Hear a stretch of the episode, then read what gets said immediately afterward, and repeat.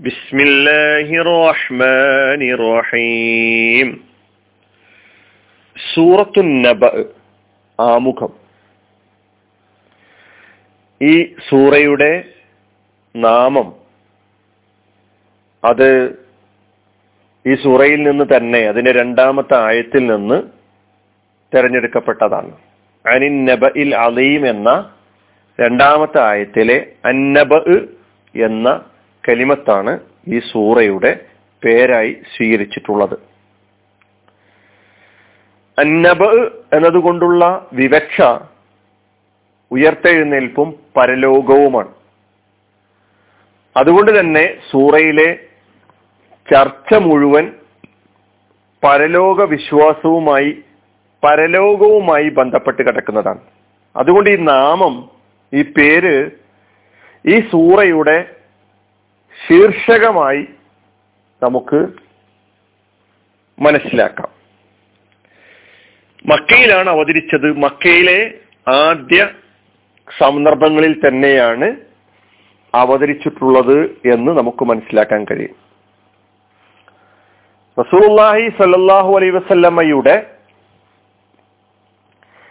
പ്രബോധന പ്രവർത്തനങ്ങളുടെ മുഖ്യ ഊന്നലുകൾ തൗഹീദ് റിസാലത്ത് ആഹിറത്ത് എന്നീ എന്നീ മൂന്ന് അടിസ്ഥാനങ്ങളിൽ ഊന്നി നിന്നുകൊണ്ടാണ് എന്ന് പല സന്ദർഭങ്ങളിലായിട്ട് നമ്മൾ മനസ്സിലാക്കിയിട്ടുണ്ട്. ഈ അടിസ്ഥാനങ്ങൾ ആവർത്തിച്ച് ആവർത്തിച്ച്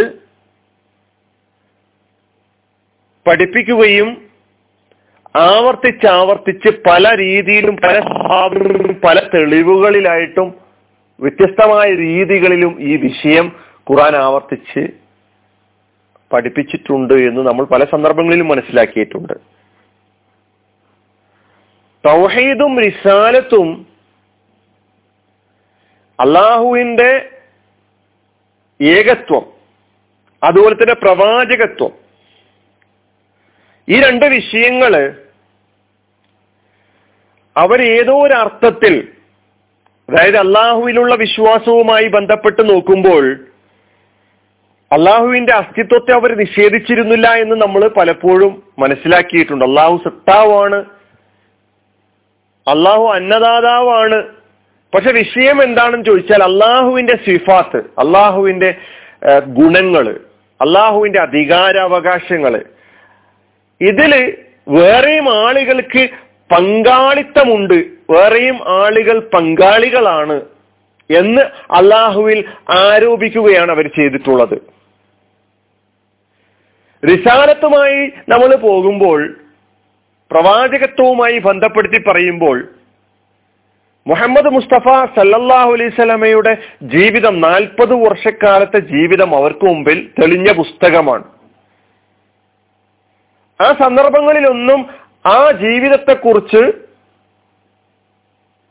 ഒരാരോപണവും ഉന്നയിക്കാൻ മക്കയിലെ വാസികൾക്ക് സാധിച്ചിരുന്നില്ല. ഒരാരോപണവും. അദ്ദേഹം വ്യാജനാണ്. കള്ളവാ കള്ളവ കളവ കളവ് പറയുന്നവനാണ്.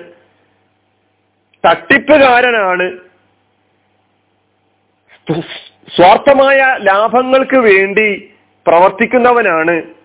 അവിഹിതമായ വഴികൾ സ്വീകരിക്കുന്നവനാണ് എന്നൊന്നും അവർക്ക് ആരോപിക്കാനുണ്ടായിരുന്നില്ല.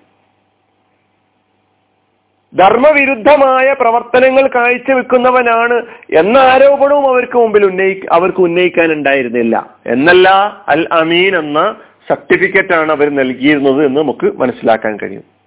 എന്നാൽ ഞാൻ അള്ളാഹുവിന്റെ പ്രവാചകനാണ് അള്ളാഹു എന്നെ നിയോഗിച്ചിരിക്കുന്നു എന്ന അള്ളാഹുവിന്റെ കൽപ്പന പ്രകാരം ആളുകൾക്ക് മുമ്പിൽ തന്റെ പ്രവാചകത്വം നുപൂവത്ത് അവതരിപ്പിച്ചത് മുതലാണ് പ്രവാചകനെ മുഹമ്മദ് നബി സല്ലാ അലൈഹി സ്വലാമയെ മക്കാർ എതിർത്തു തുടങ്ങിയത് എന്ന് നമുക്ക് കാണാൻ കഴിയും. അതിന് പല കാരണങ്ങളുണ്ട്. അത് പല സന്ദർഭങ്ങളിലായിട്ട് ആ കാരണങ്ങൾ നമ്മൾ മനസ്സിലാക്കിയിട്ടുണ്ട്. നബിയുടെ എല്ലാ ഇടപാടുകളും സത്യമാണ് ന്യായമാണ് സത്യസന്ധമാണ് എന്ന് അംഗീകരിക്കുകയും എന്നാൽ പ്രവാചകത്വവാദം മാത്രം കള്ളമാണെന്ന് തങ്ങളെ തന്നെ വിശ്വസിപ്പിക്കുവാൻ പലപ്പോഴും അവർക്ക് സാധിച്ചിട്ടില്ല എന്നുള്ളതാണ്. എന്നിട്ടല്ലേ മറ്റുള്ളവർക്ക് മുമ്പിൽ ഈ പ്രവാചകൻ കള്ളവാദിയാണ് എന്ന് പറഞ്ഞ് പിന്നെ ഉറപ്പിക്കാൻ അവർക്ക് സാധിക്കുക? അപ്പൊ ആ രണ്ട് വിഷയങ്ങൾ അങ്ങനെയാണ്. എന്നാൽ ഈ മൂന്നാമത്തെ വിഷയം നമ്മുടെ ഈ സൂറയുമായി ഇതുപോലെയുള്ള സൂറകളുമായിട്ട് പരമപ്രധാനപ്പെട്ടമായ പരമപ്രധാനപ്പെട്ട വിഷയമായി തിരഞ്ഞെടുത്തിട്ടുള്ള ആഹിറത്ത് പരലോക വിശ്വാസവുമായി ബന്ധപ്പെട്ട കാര്യം. അതായത് ഈ ലോകം ഒരു നാൾ അവസാനിക്കും മറ്റൊരു ലോകം നിലവിൽ വരും. അന്ന് ആദ്യമ മനുഷ്യൻ മുതൽ അന്തിമ മനുഷ്യൻ വരെയുള്ള എല്ലാവരും അതേ ശരീരപ്രകൃതത്തോടു കൂടി പുനർജീവിപ്പിക്കപ്പെടും വിചാരണയുണ്ടാകും സ്വർഗമുണ്ടാകും നരകമുണ്ടാകും തുടങ്ങിയ കാര്യങ്ങളുമായി പ്രവാചകൻ സല്ലാ അലിസ്ലമ മുന്നോട്ട് വന്നപ്പോൾ പ്രവാചകനെ കാണുമ്പോഴൊക്കെ തന്നെ ഏറ്റവും കൂടുതലായി പരിഹസിച്ചു കൊണ്ടിരുന്ന വിഷയമായിരുന്നു ഈ വിഷയം എന്ന് പറയുന്നത്. നബി കാണുമ്പോഴൊക്കെ തന്നെ ബുദ്ധിക്ക് നിരക്കാത്ത കാര്യം പറയുന്ന ആൾ നുരുമ്പിച്ച കഴിഞ്ഞ സൂറയിൽ നമ്മൾ പഠിച്ചതുപോലെ നൊരുമ്പി അല്ലായതിനു ശേഷം വീണ്ടും ഞങ്ങൾ പുനർജനി ഞങ്ങൾ വീണ്ടും ജീവിപ്പിക്കപ്പെടും എന്നാണ് ഇവൻ ഈ മനുഷ്യൻ പറയുന്നത് എന്നൊക്കെ പറഞ്ഞ് പരിഹസിക്കുകയായിരുന്നു. അസംഭവ്യമാണ് ഇവൻ പറഞ്ഞുകൊണ്ടിരിക്കുന്നത്. സങ്കല്പിക്കാൻ പറ്റാത്ത കാര്യങ്ങളാണ് എന്നൊക്കെ പറഞ്ഞുകൊണ്ടുള്ള ചർച്ചകളായിരുന്നു അവർ നടത്തിക്കൊണ്ടിരുന്നത്. അപ്പോഴാണ് ഈ പരലോക വിശ്വാസം എന്ന് പറയുന്നത് എല്ലാ കാര്യ കാര്യങ്ങളുടെയും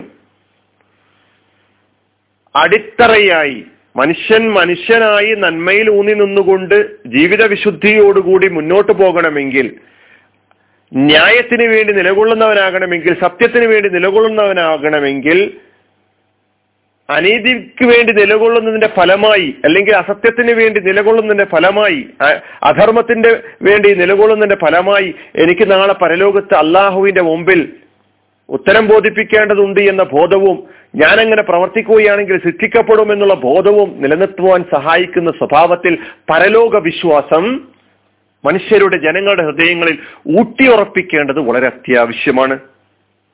അതുകൊണ്ട് തന്നെ വിശുദ്ധ മക്കയിലെ ആദ്യ നാളുകളിൽ അവതരിച്ച സൂറകളിൽ ഈ വിശ്വാസം പരലോക വിശ്വാസം എന്നുള്ളത് അതിശക്തമായ സ്വഭാവത്തിൽ തന്നെ വ്യത്യസ്തമായ രീതികളിൽ ആവർത്തിച്ച് ആവർത്തിച്ച് വന്നതായി നമുക്ക് കാണാൻ കഴിയും.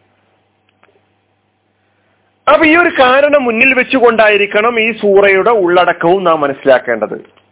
പരലോകം തന്നെയാണ് ഈ സൂറയുടെയും ഉള്ളടക്കം എന്ന് ഞാൻ സൂചിപ്പിക്കുകയുണ്ടായി.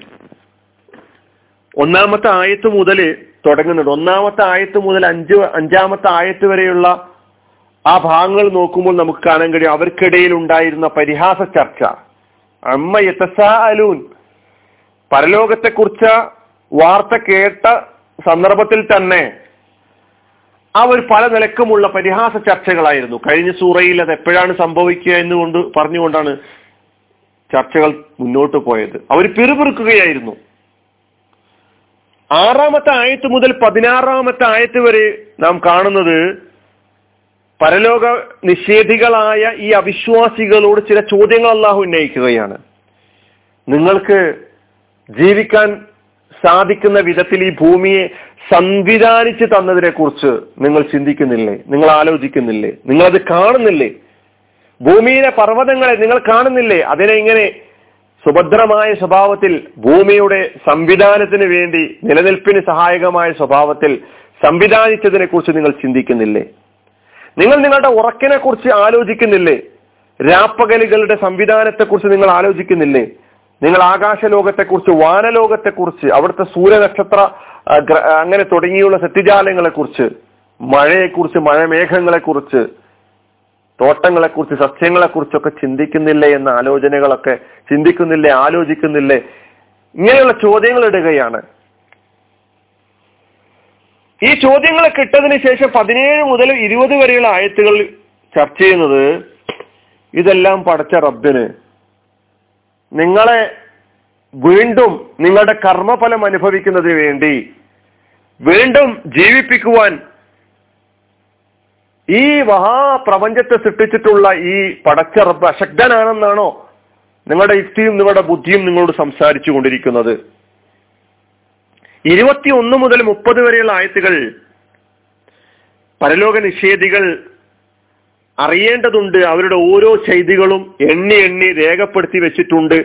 അതൊക്കെ തന്നെ മുന്നിൽ ഹാജരാക്കപ്പെടുകയും എന്നിട്ട് നിങ്ങളെ കാത്ത് നരകം നിങ്ങളെ സ്വീകരിക്കുവാൻ വേണ്ടി തയ്യാറായി നിൽക്കുകയാണ് എന്ന് ഭീഷണിപ്പെടുത്തുകയും താക്കീത് ചെയ്യുകയും ചെയ്യുകയാണ് ഇരുപത്തിയൊന്ന് മുതൽ മുപ്പത് വരെയുള്ള ആയത്തുകൾ. മുപ്പത്തൊന്ന് മുതൽ മുപ്പത്തിയാറ് വരെയുള്ള ആയത്തുകൾ വിശ്വാസികൾക്ക് ലഭിക്കാൻ പോകുന്ന തുല്യതയില്ലാത്ത വിശിഷ്ടമായ സമ്മാനങ്ങളെ കുറിച്ചുള്ള സന്തോഷ വാർത്ത നൽകിക്കൊണ്ടിരിക്കുകയാണ്.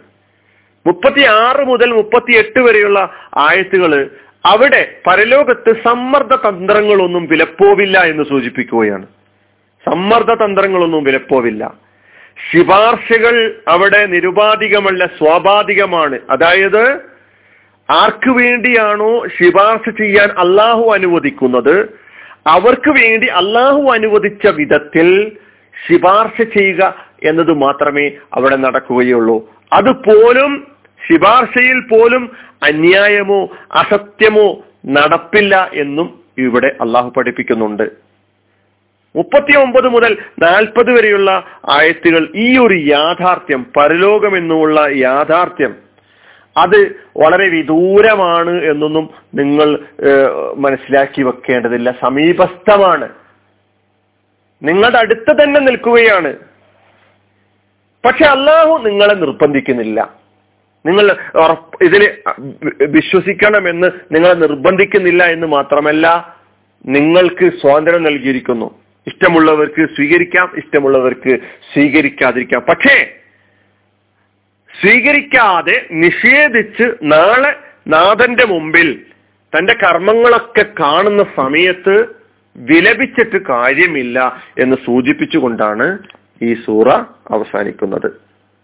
ബാക്കി കാര്യങ്ങളൊക്കെ നമുക്ക് ഓരോ ആയത്തുകളിലൂടെ മനസ്സിലാക്കാം. വാഹൃദാവാനാൻ അലഹമുല്ലാഹി റബ്ബിൽ ആലമീൻ. അസ്സാം വലൈക്കും